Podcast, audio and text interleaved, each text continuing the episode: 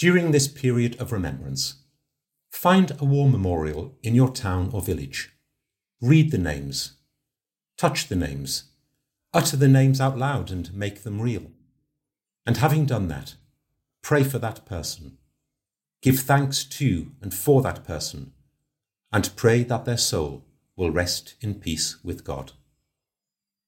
Eternal rest grant unto them, O Lord, and let perpetual light shine upon them. May they rest in peace. Amen.